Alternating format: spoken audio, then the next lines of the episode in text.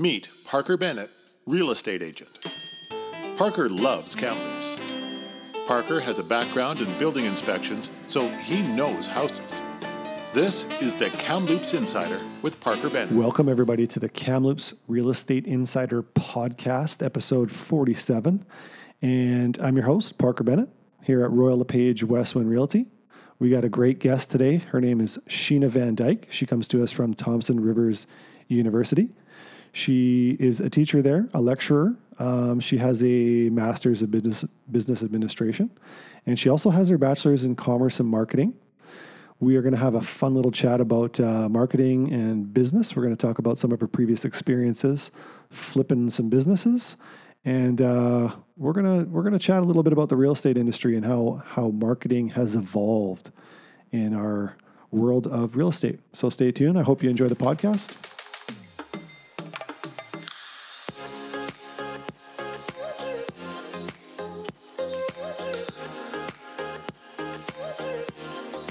Thank you for joining us today. Oh, thank you for having me.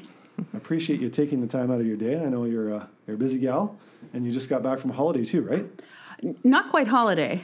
Not I was quite? actually teaching over in China um, in December, and my husband and daughter joined me. So, in between teaching gigs, we toured around China, getting very close to where the epicenter of the coronavirus. Right. And you've been two weeks, right? You've been quarantined for two weeks, Oh yes, so we're not going to take on any virus then. No.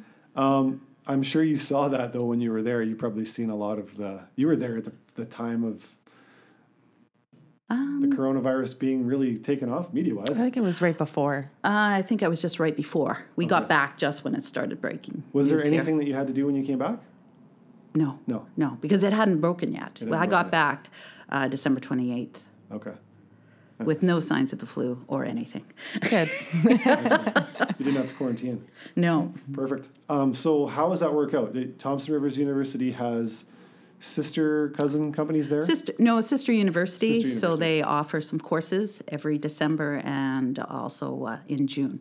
and it's English speaking. It's English speaking.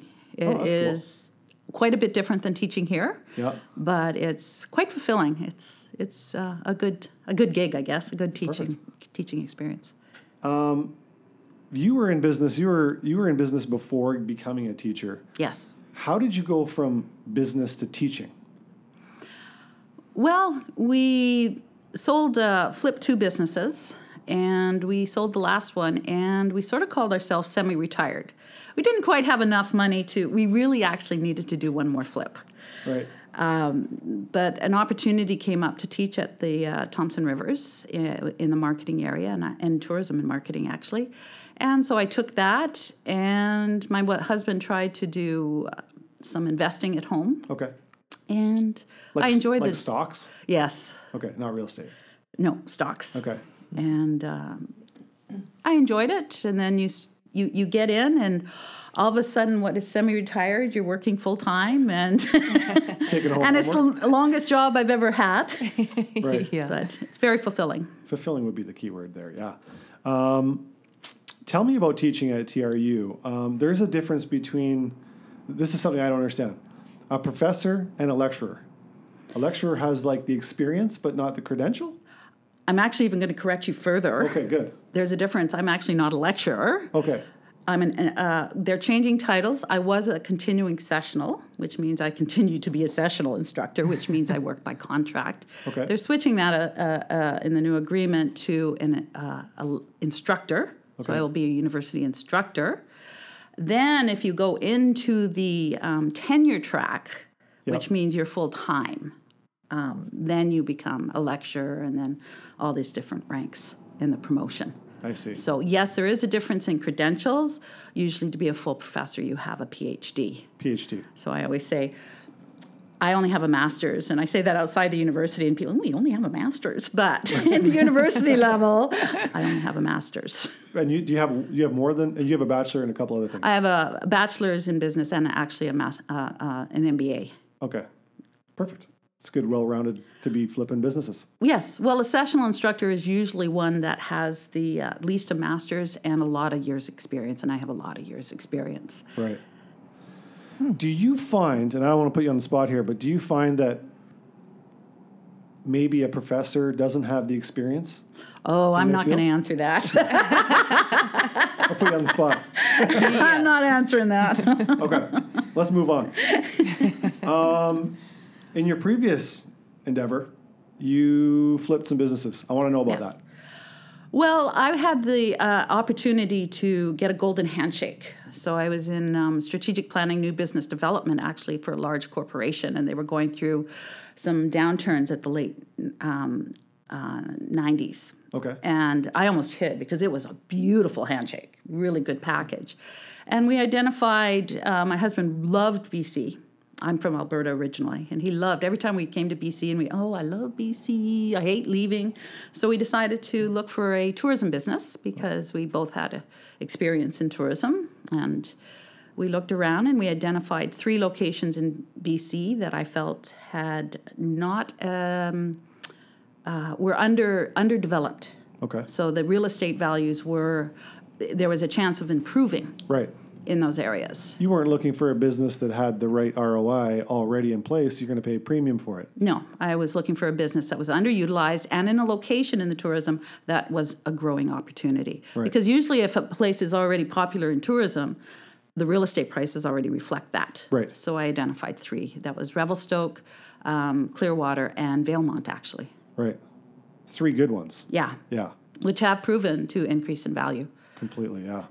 Revelstoke is Revelstoke is insane. Yes. The real Yes. estate prices there are incredible. I just had a client who sold here in Kamloops and moved there, and what they sold and left behind here, they have no like they can't touch that in Revelstoke. There's part of me wishes we hadn't sold that business. but Yeah. you know, uh, part of it is lifestyle and, and excitement. You have to live your life. You can't wait until sure. the, the, the prices go up. So Now that was a lodge, right? we it was um, a motel really, Okay. And um, so it was just 18 rooms. We got our our fing, uh, you know, fi- get the experience in there. We took my package and uh, put it towards the um, the real estate and some interesting stuff there financing wise people don't realize what you can do when you're buying commercial properties we actually asked the previous owner to uh, make a note for a year Yep. So and so he took technically a second mortgage on it Yep. and beautiful system we did that when we sold our next one too so we did some creative financing took over the lodge turned it around took about two years Yep. and then like you know, we were talking an entrepreneur i got bored Yep.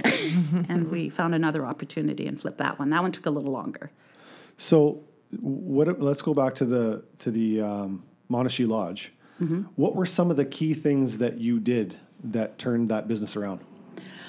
well i was looking at technology. The previous job i was at uh, the internet was just coming in. So you're looking at an internet pioneer Right. uh, a digital marketing pioneer. I hate to say that. It's just does but it is. The concepts have an ear but i fell in love with the internet. When Right. i had to start studying it from a marketing perspective what a tool to use. So first thing i did was of course put up a website um, put us uh, first non-franchise motel with an online reservation system Right. and then you figure out your target market what do they want Right. well in the winter it was snowmobilers and what did snowmobil- snowmobilers the most question i ever got asked on the pho- phone how's the snow Right. so i put up one of the first webcams Oh, from cool. our, our lodge window we looked at this guy's roof so they could see. Yes, and I just put some cute things. If it's cl- uh, if you can't see the house, it's cloudy, or if it's snowing. I actually had an email Pioneer em- in the weather industry. Yes, I actually had an email from the weather department in, in Kelowna saying, "Can you change the timing on your camera?"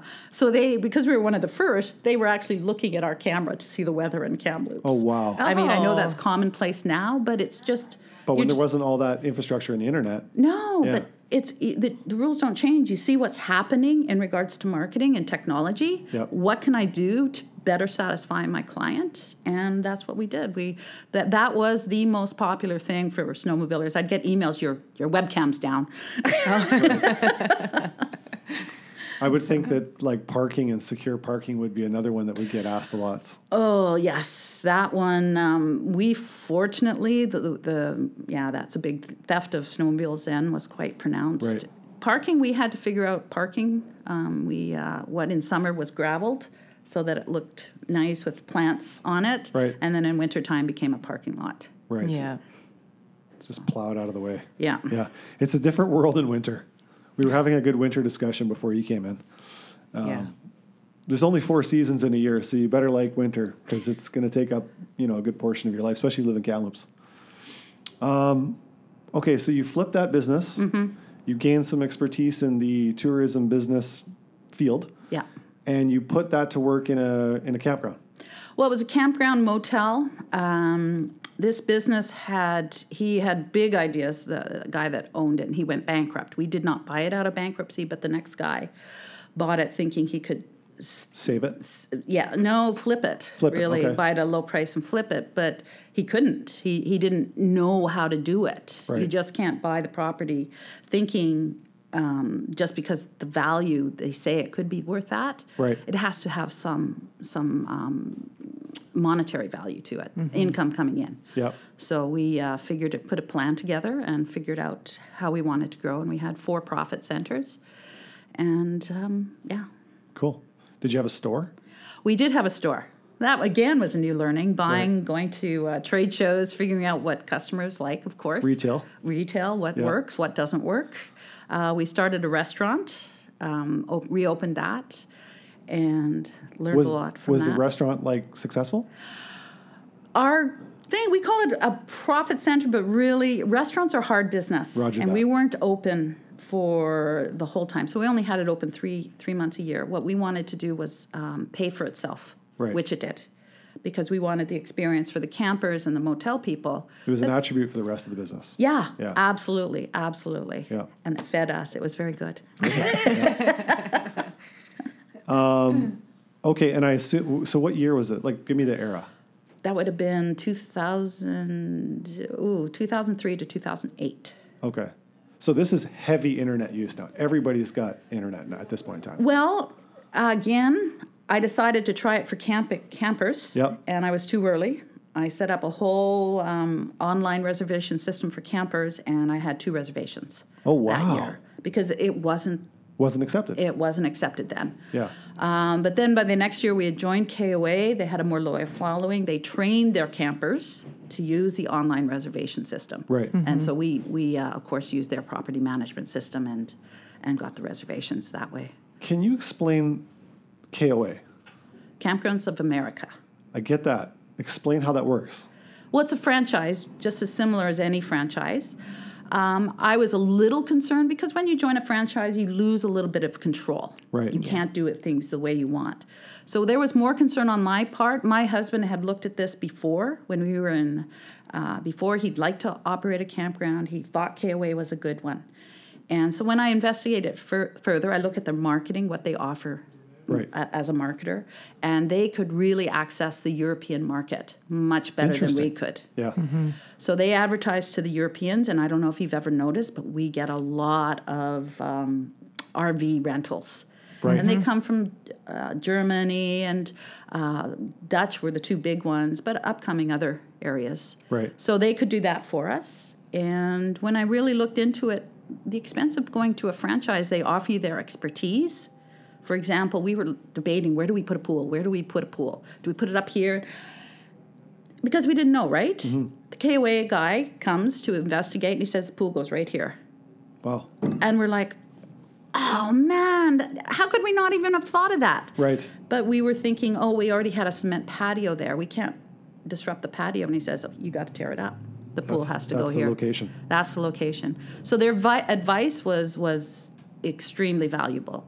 So my my um, view of a, a, a franchise really changed. The, the advice they gave us was was so helpful. Right. That the campground was pretty well full That's good. during the high season from then on.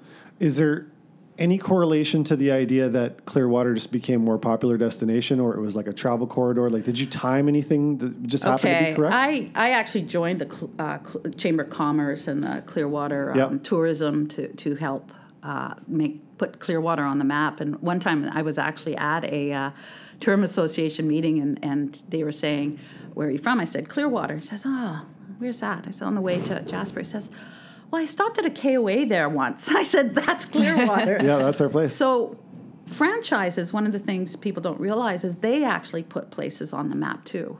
Yeah. Because so if you get a franchise hotel now, Right. which I believe has happened, not sure, but even thing, that actually places that on the map. So Because if you're like searching on Google Maps and stuff like that, you get those little icons, which right. Mm-hmm. Even if you're like on Google Earth, there's a lot of franchises that pop up on Google Earth as an as a little icon, and you click on it, and it goes to that image, and it right. yeah.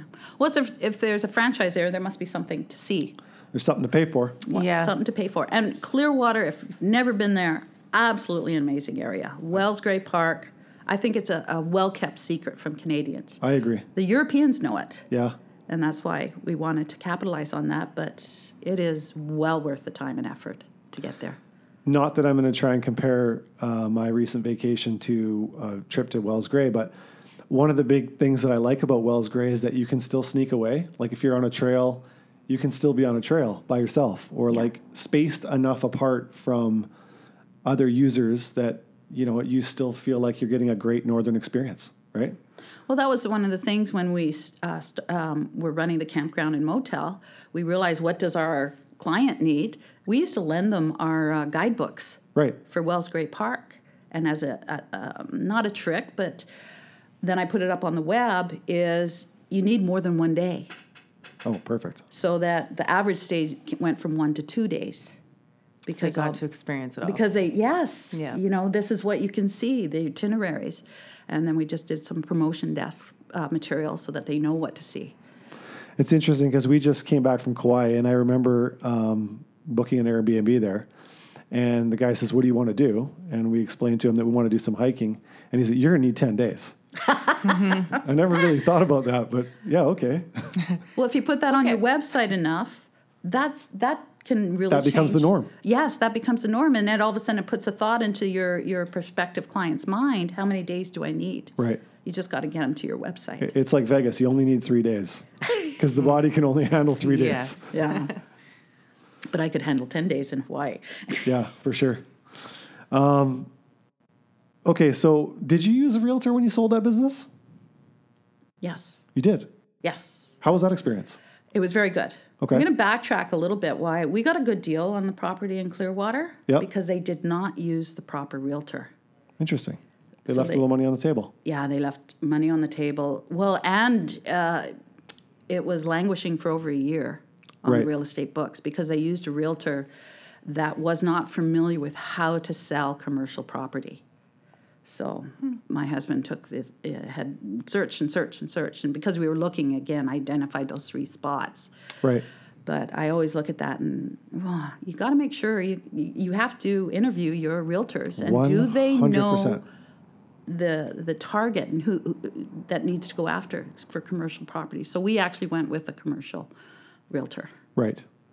Did you like? Did you interview multiple realtors? A Couple, Right. couple. We knew who we didn't want to use more than we then who you want to. than who we who we wanted. Right. To. Process of elimination. Okay, this, this is not going to work out. Um, I've been involved in some commercial real estate deals, um, selling real estate and also buying real estate, and it's amazing how little some people get when they with the tools that they have getting into a business. How much more um, important it would be to work with a, an agent that's actually owned a business, because there's like so many like little hoops financing wise. Um, you know, like the financial statements usually aren't fully complete. so it's like good to be able to diagnose a financial statement and, and figure out where all the missing pieces are. I teach that. Oh, that's good. Yeah. How to identify the missing portions of the financial statement. Yeah. And um, yeah, I've seen lots of commercial properties just for sale but by regular residential realtors, and not sure that's the greatest idea.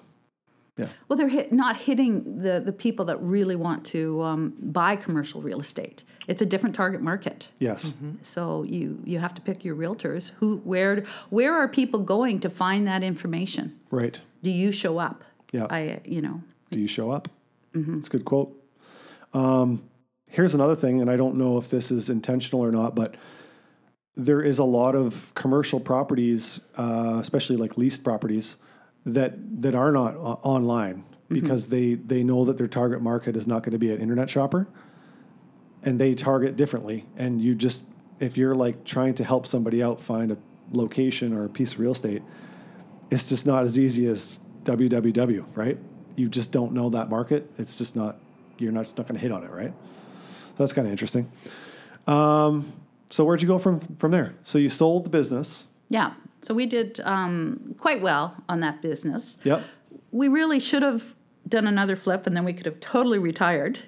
But we, because uh, when you're when you're sometimes a, an entrepreneur or, or a small business owner, you're you work long hours. Now, for the one in Clearwater, we only work six hours, six sorry, six months a Six year. months a year. Uh, and then you have to answer emails and everything, set things up the rest of the time. So we did a bit of traveling. So it was a perfect, perfect business, good cash flow Good cash on flow. that one. And but I got sort of bored. We either eh, not so much bored. We either had to invest another large uh, sum of money because it had come to the the state that uh, we we didn't have enough.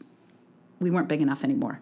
We had built it so that we had to put in more RV sites and build it. So we either had to put in a large chunk of investment or sell. So we decided to sell and, and take it easy. And um, that's how I ended up teaching at the TRU. They had an opportunity there. So after we sold, I, I took that one.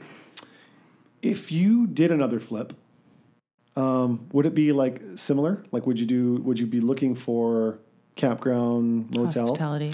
I think about that sometimes because I feel very comfortable investing in another campground motel. That's that's uh, the I, I know what what to do there. Right. But there's a part of me that wants to challenge to start a online business. Right. Because that's I, I fell in love with the internet and what could I do online Right. to sell?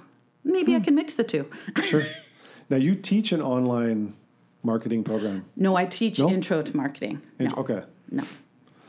Do you, and I read online that you taught a course called um, what's it called? How to sell or Professional selling. professional selling. Oh yeah, I still teach that. It was one of my favorite courses. What's that all about?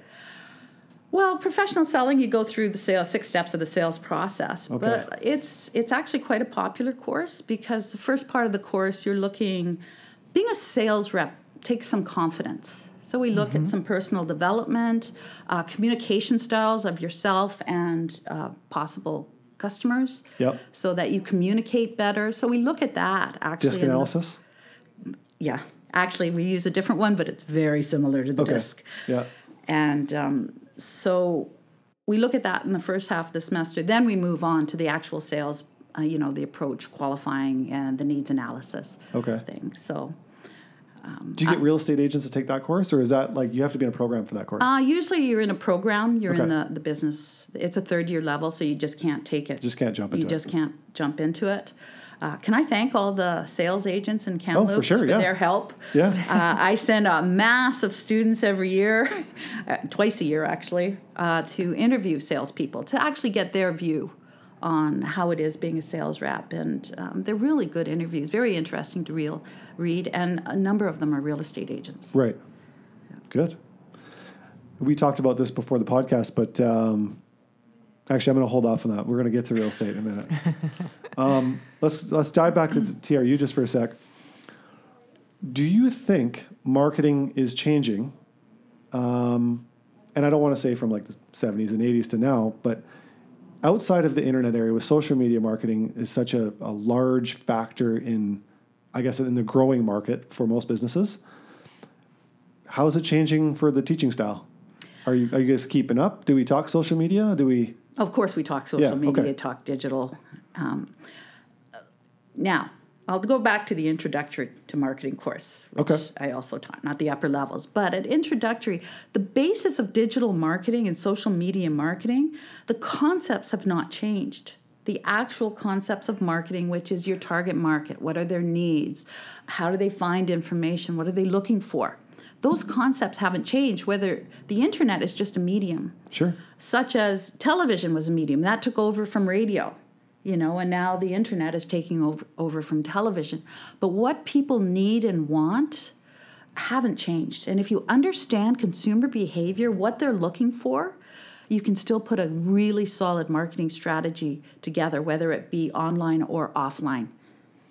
What about the difference of value in your marketing compared to the days of previous? Like, okay, I'm going to give you an example. My target market is a 35 year old single female with one child. Let's say you can reach that market through social media, and I'm just in front of you, just bang, a banner ad, compared to um, a more value approach where you are contributing to content that's a value that naturally flows in the direction of that target demographic. I think you have to do a combination. Okay. I mean, the value, the, the I, I call it the biggest bang for your buck. The Yep. internet gives you a bigger bang for your buck if Right. you're really good at doing it. You know, when we, in our business, even just starting out, the internet played a vital role in our success. Absolutely. And because I knew how to use it and and uh, put it to use, my marketing budget was quite a bit lower. you weren't just playing, uh, what was the first game? Pac Man? The erp, erp, No, no, it wasn't. that slow motion Pac Man okay, it's not that long ago. You know. That was my first computer. It, well, that was in the 80s, absolutely. Yeah. But by the 2000s, Yeah. the internet started to be used. Um, so, social media and advertising, you, how do you get that? Um, you can on advertising get right down because you can click all these boxes when you Yep. Mm-hmm. buy a Facebook ad. You can get right down to that single mom with one child in Yeah. the Kamloops area. You can, you know, segment your market to that degree. So In an affordable manner. yeah, in very affordable man- Yeah. manner, very affordable. So compared to TV, it is more form, um, affordable and more precise, and that's why most, if you look uh, on uh, at advertising budgets now, even with a big company, the mo- the money is going into the internet. Yeah. So, and for content versus content, you got to drive people to your site. And the content is going to. Have you ever read Seth Godin? Yes. Tribes?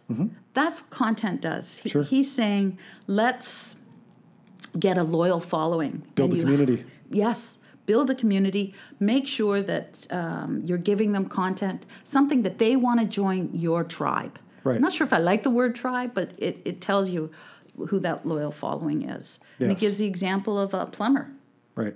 I mean, who would think a plumber needs social media? But he gets people and they want to join his tribe because every two months he has a social event. Right. And all the plumbers get to go to this social event and talk plumbing if they like to talk about it. We- We just talked about um, on social media somebody that I follow that um, got some business from me in a very unique way um, is a drywaller, and he does a lot of content on unique drywall techniques.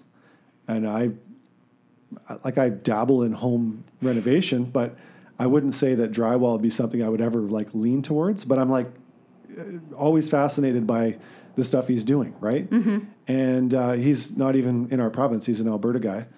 And I have a buddy building houses in Alberta who mentioned to me, I, I mentioned to him, "Do you use this guy for your drywall?" And he says, "No, but I know him."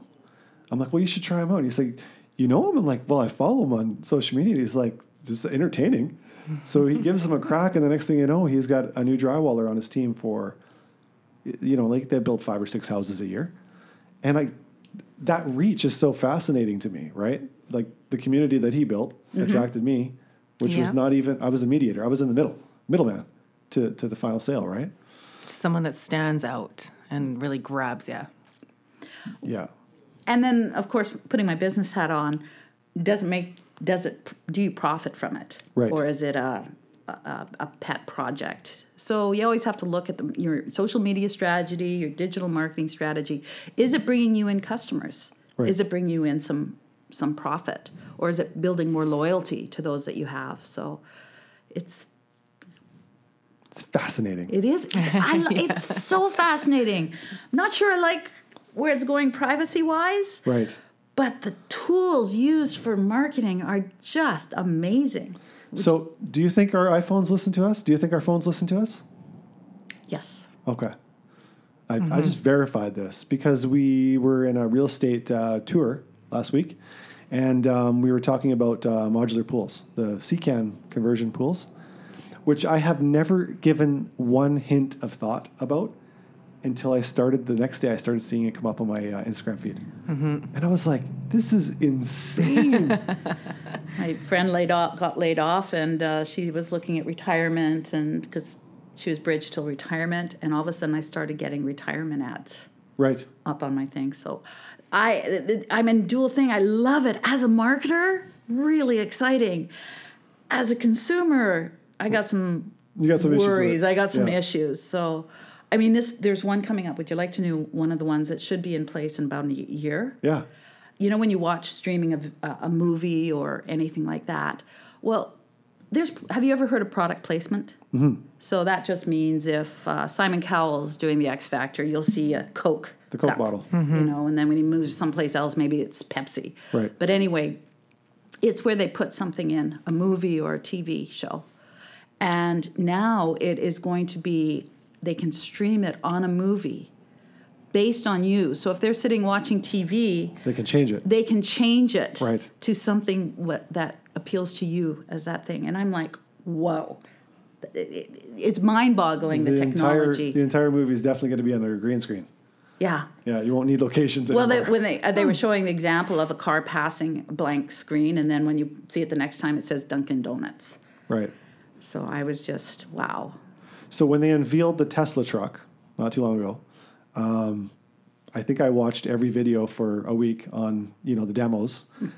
but then I started, and I, and I saw an ad or two come through my feeds. But then I started chatting with people and had said that my next truck will be the Tesla truck. I just want them to get their kinks orient, you know, worked out and see what the warranty's like. But that's going to be my next real estate vehicle. And now I am just like inundated Bombarded. with Tesla ads. It's a, and I know there's a little portion of it that's like because you're aware of it, you might see it more, but it is definitely they're definitely attacking me. Well, it's called retargeting. Mm-hmm. So well, when you click on a video, for sure, because they're going to retarget. Absolutely, hundred percent. Yeah. Um, any other business ventures you got rooting around? Well, I mentioned one to my students, and I'm really thinking uh, uh, of doing it. Was um, feet problem starting an online? I mentioned online store. Well, Yeah. one for for problem feet, Okay. and my new product would be a bunion sock. And I told that to my young students, and their their excitement over it was zero. yeah. But if you've never Not had a foot market. problem, Yeah. but you're meeting a need, right, for Yeah. a certain target. So uh, still twisting that around. That's the beauty of of internet is how niche you can go, Yeah. and you can go so deep because the reach is on. It's just limitless, right? You can go anywhere.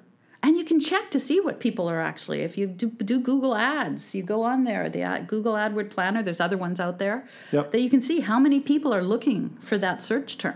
Right. Is there a need for it? I, I call those indications of interest because they're not proper valid sources because Google doesn't tell you its algorithm for Right. How it change it. figures it. out. Yeah. When So- people enough people figure it out, they change it. yeah, but it's a great way if you're thinking of uh, where are people looking to go or something. Look at uh, what search terms they're looking for Yeah. on the internet.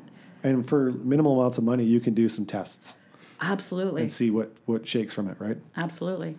Do you breed entrepreneurship in your courses? Do you think that I took an entrepreneurship program at Cariboo College and I I didn't complete it. I started a business. And the folks that, that I would say I was a mature student because I came back after eight years of being out of school to take the program.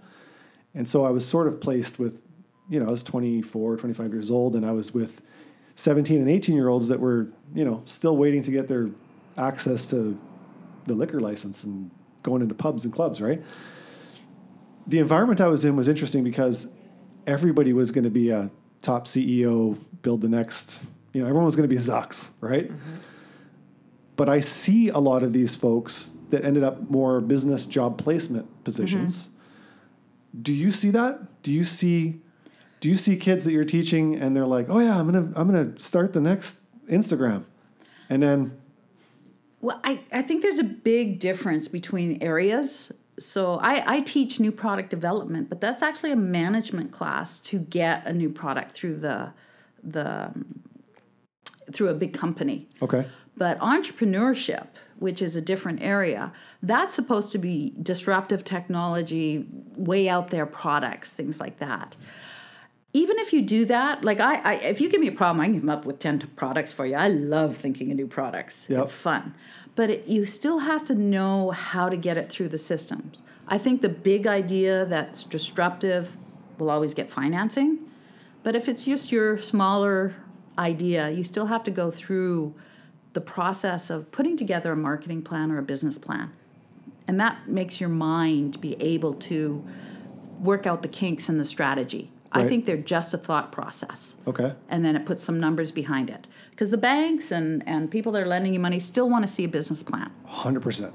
So without knowing how to do that, you, you have trouble um, getting the funding.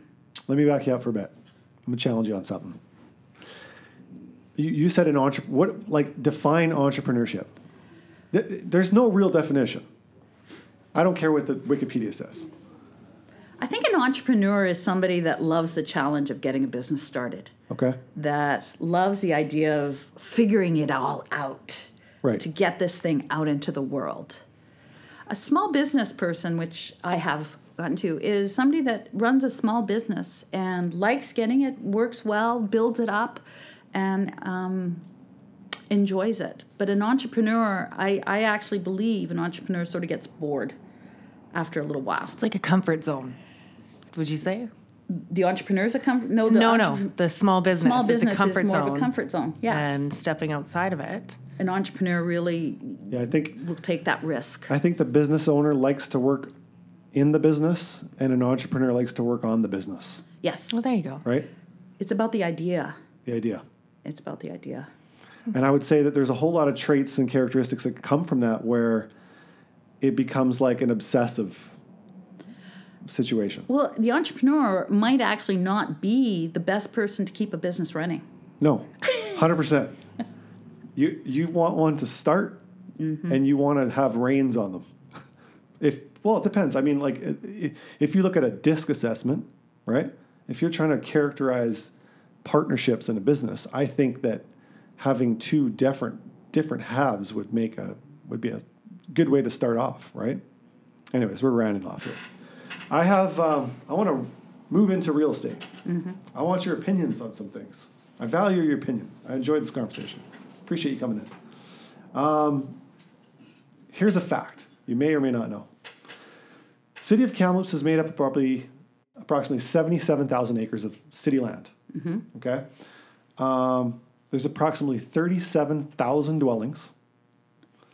There is around 100,000 people in the area. Okay. A little less. Just under 300 agents, real estate agents. That ratio puts us at, oh, and there's each year there's probably about around 3,000 dwellings that change hands. I think last year we were at 2850 or something like that, just under 3,000. So if we look at that in a perspective of a ratio, um, 2.7 people per household. These aren't stats, these are like my research here. This isn't like stats can't. Um, one in a hundred, one realtor for every 125 dwellings and one in one realtor for every 332 people. Okay, just to give you some perspective. We have 300 agents. If you look at some other markets, bigger markets, Vancouver, New Westminster, that number is higher. Mm-hmm. Like we could actually have more agents. I actually believe that. And You never hear a realtor say that. Mm-hmm. Realtor is never going to say that. Okay, less, less is better. So I and I I love the idea that you become a real estate agent. There's a fairly limited barrier to entry compared to like buying a campground, right? You need all kinds of money. You need um, you need somebody with financing to loan that money to buy into the idea, or you maybe borrow it from the seller, which is a great option. Um, so I've I've broken down three eras of marketing, real estate marketing. Okay, and then I'm going to tie this in later with agents and how we could improve. Maybe maybe we'll come up with the solution today on how to improve or where the market is going to go for real estate agents. In the early years, which I call the pre-internet era, th- that ranged from like the beginning of time right up until 1990s, 19 late 80s. internet kind of hit the mark early 90s, I would say. Mm, more late 90s. More late 90s in a, in a macro sense, where everybody sort of had a computer. Yeah. Marketing consisted of being in the right place at the right time, Right. just having a license, someone will find you, you'll be able to sell them a house. Um, newspaper, print ads, primarily the only source of media. And I've spoken to an agent who's 50 years in the biz, who lived the era. So I was super curious to know, you know, how, how did people find the right property? What was interesting is that th- the right property was just a property that they could afford. They didn't have the luxury. Okay, let me back it up. This is a really old book that I found that is like the first hundred years, and you can't see it if you're listening to the podcast, but it's Kamloops Real Estate the first hundred years.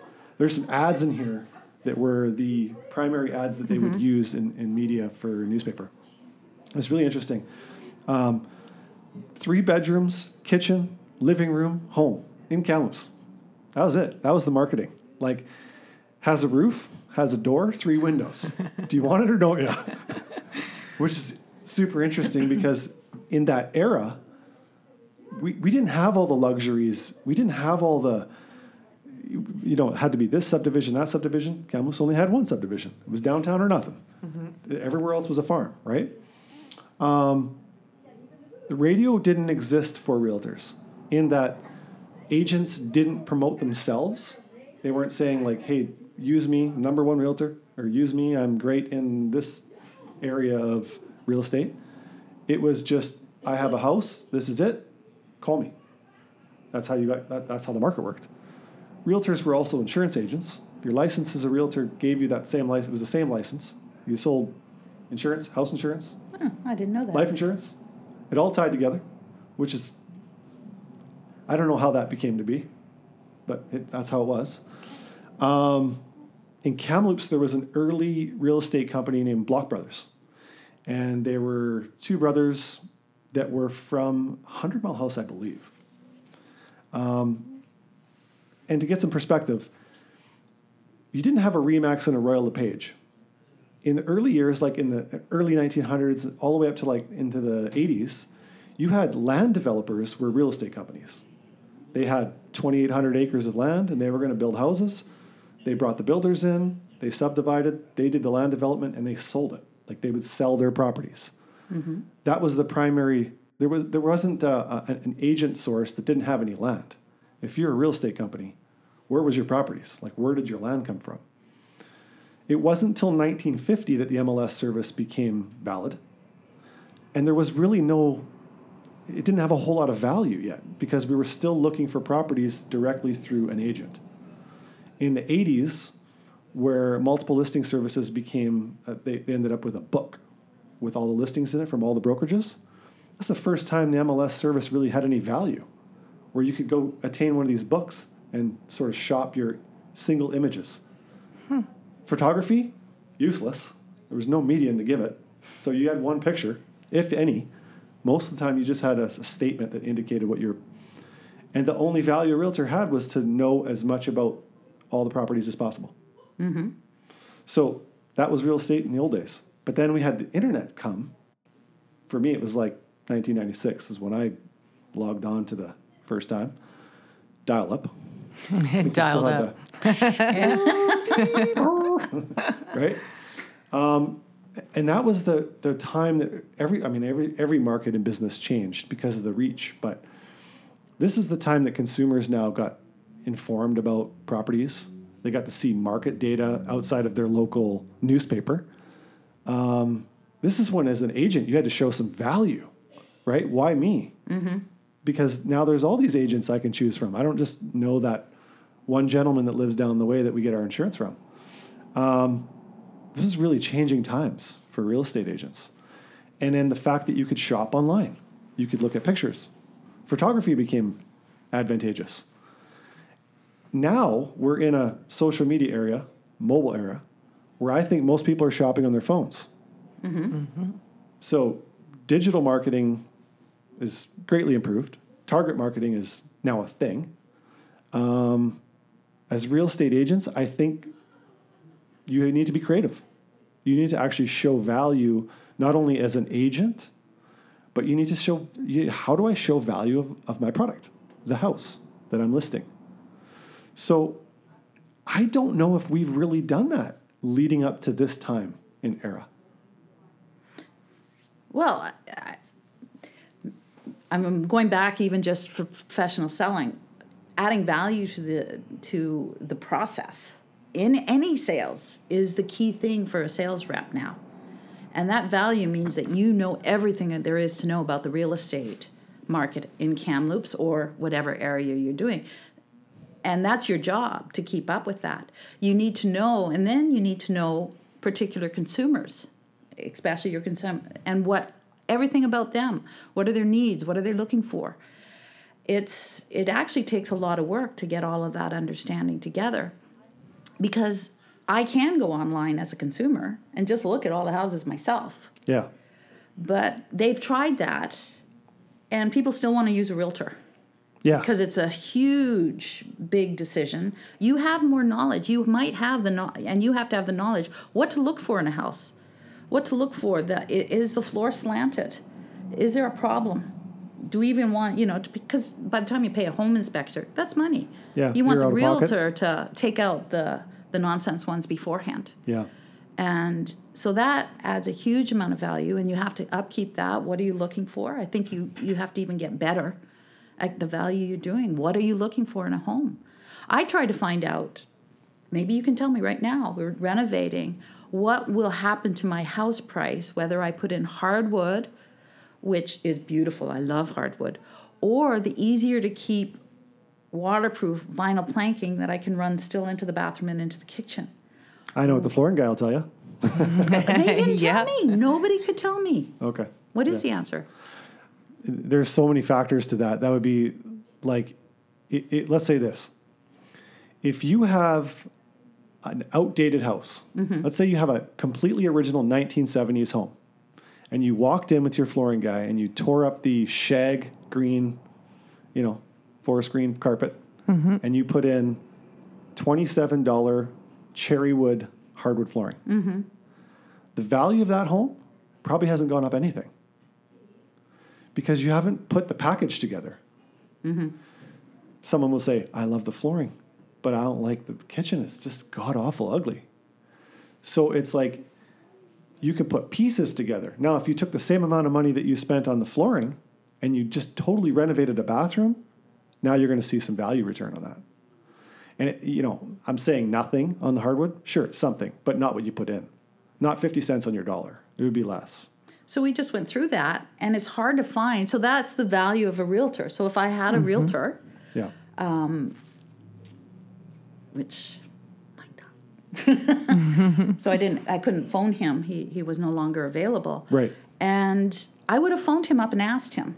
What's your opinion? Yeah. yeah what's your opinion so that's what you need to do when you um, you have that connection a realtor now is a relationship For sure. it's not a mm-hmm. one-time sale it's a relationship so when i have a question about my house you're my guy i phone Real estate consultant for life.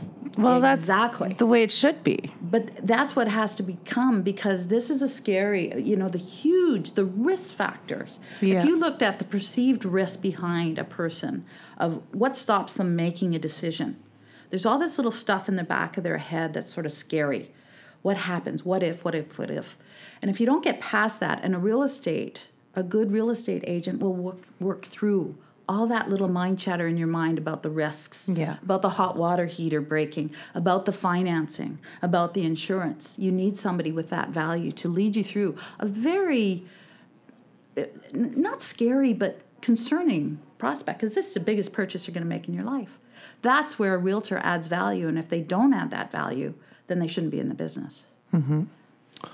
What okay, we talked a little bit about on maybe on the buying side or preparing to be a selling side. But but let's talk about the product. Mm-hmm. So there's three agents. They're lined up. And you've interviewed all three of them. You said the first guy, he says 25 years. Been doing it 25 years. Top 10 realtor in Kamloops, 25 years. And the next guy says, Yep, me too. Top 25 or top 10 realtors in, in the last 22 years. And, uh, And okay, so on paper, these guys are the same. Right. You don't know the intimate details of them, but you say, okay, here's my house. What are we going to do? How are we going to add value? How are we going to sell it for more? Mm-hmm. That's the part I'm interest, interested in. Because I don't think that part has been done yet. It's easy to say, hey, I sell for more. I negotiate better. I negotiate harder. I'm a tough cookie. Um, but if you look at two different houses on the same street and you could seed value maybe in a renovation, um, maybe in a better view, maybe in what could be to the next owner, I think you can add value monetarily, like in cash, that maybe a different realtor doesn't. Do you, do you, do you understand what I'm saying? I think you have to look. You, if if I'm understanding you correctly, you have to look at your product a little bit differently than just three three bedrooms and a bath. What are the selling features of that house that really have to be exemplified? And if a realtor doesn't really get that, then they won't be as they won't get the top do- dollar for your house. Yeah. So Do you think it's odd that you only get 1,500 words to describe your home on MLS? you know, from the consumer's perspective, Yeah. I don't think they'll read more than fifteen hundred words. Maybe if they had a second page that you want Chapter to blab. two. Yeah. Don't, The yard. Don't forget, the seller loves their baby, Yeah. and you know the consumer, the customer just wants to read the basics. Does it have three three bedrooms and Mm-hmm. bath? And the fifteen hundred words would probably cover it. Yeah. Um, do you think target marketing can come into it? Absolutely. Yeah. Absolutely. Um, for example, our house, uh, if I was targeting it right now with the renovations we did, we have the perfect house for anyone with uh, more of an adult child or an older teenager because it's not quite a suite downstairs, but it's a beautiful area and we, we don't have to, it gives them that freedom without being a separate suite Sure. at this time. And so that house, to me, would go with somebody with an older family Right. or somebody with a dog. We have a beautiful backyard for a dog. Perfect. so you could Facebook market post that one. Yeah.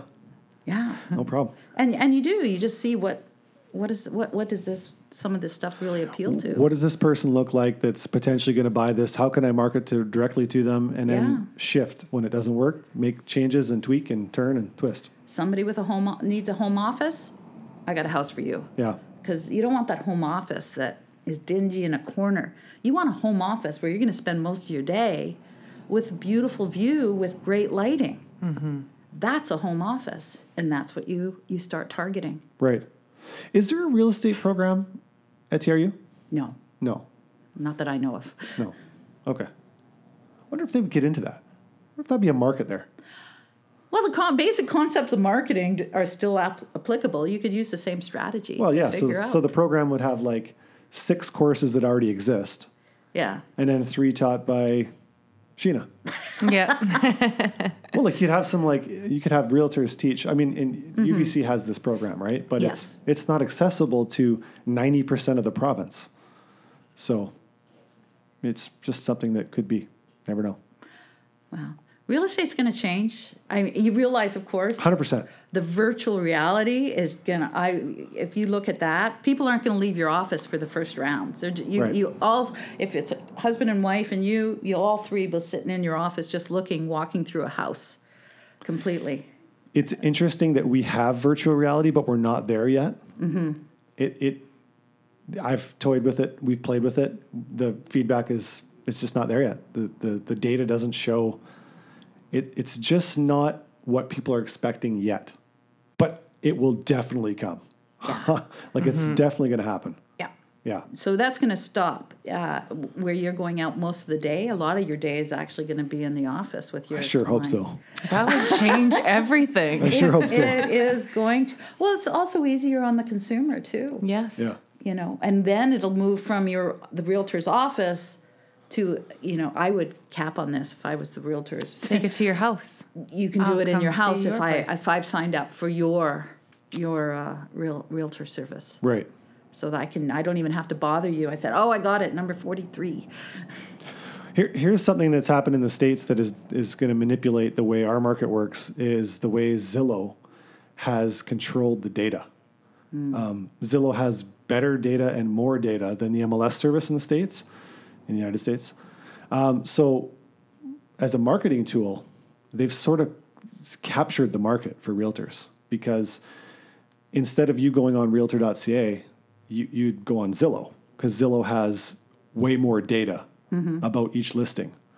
And then when you're looking at a property, the agent's face that's popped up on the left hand side is the guy you call when you're like, I'm excited about this house. Like, holy cow, it's got everything, right? And so Zillow has really, like, if you're not paying for Zillow ads, you, you see how Zillow has manipulated that market. It's terrible from a real estate perspective because you it's just a money game.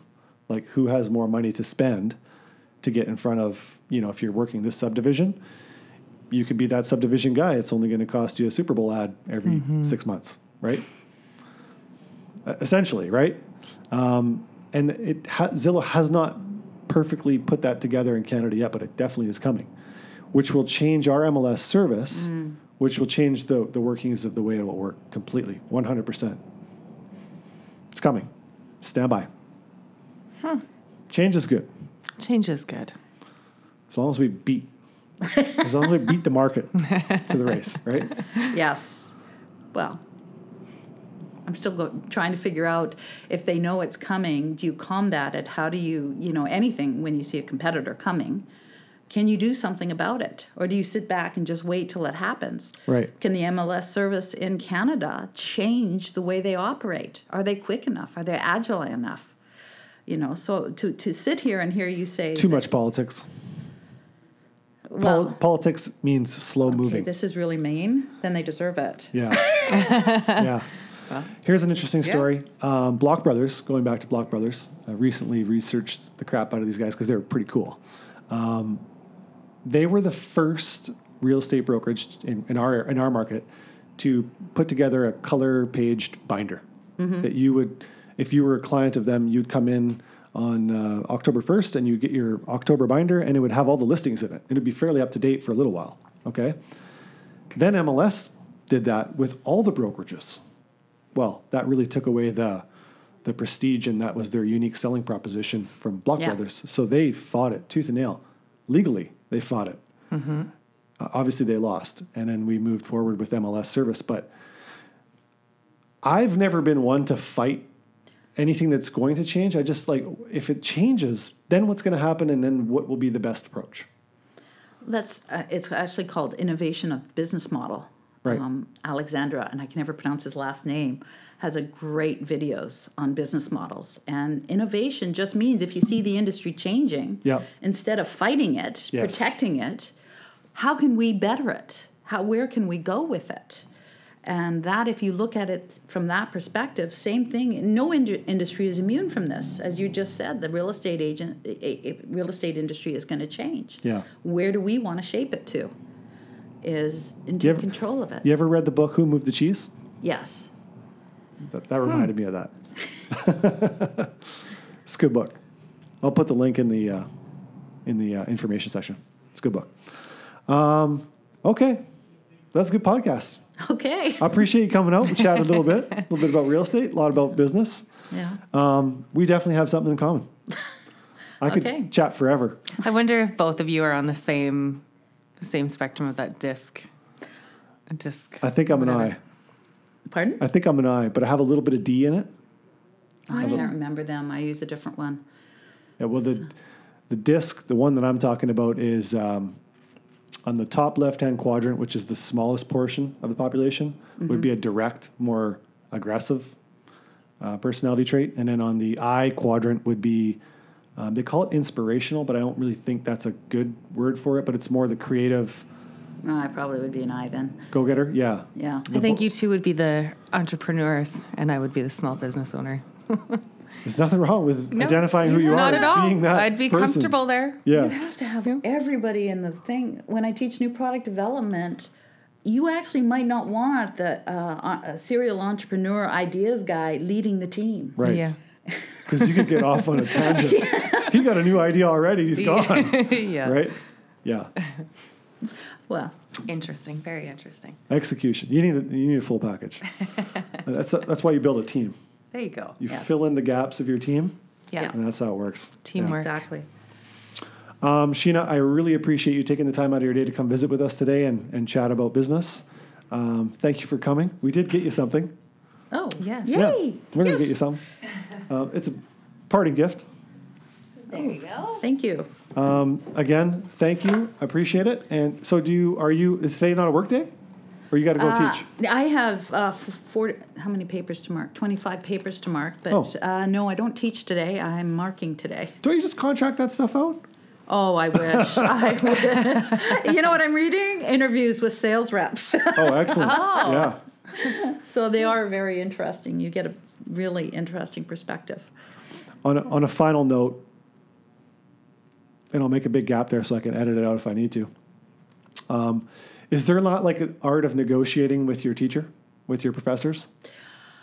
Um, to some extent, but not really. You put a uh, rubrics of how you're going to mark this, and most of the time, unless the unless the student really disagrees with you, Yep. they you know they they don't push back. But sometimes, I mean, when you're reading so many, you might have missed in things. I did add that, Right. but no, for the most part, there's not really that negotiation.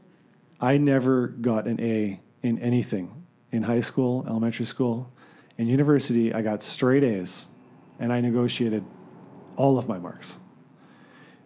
The ones that were like multiple choice. There's not much negotiating to be done, right? But if you're writing a paper and it's perceived incorrectly, Yeah.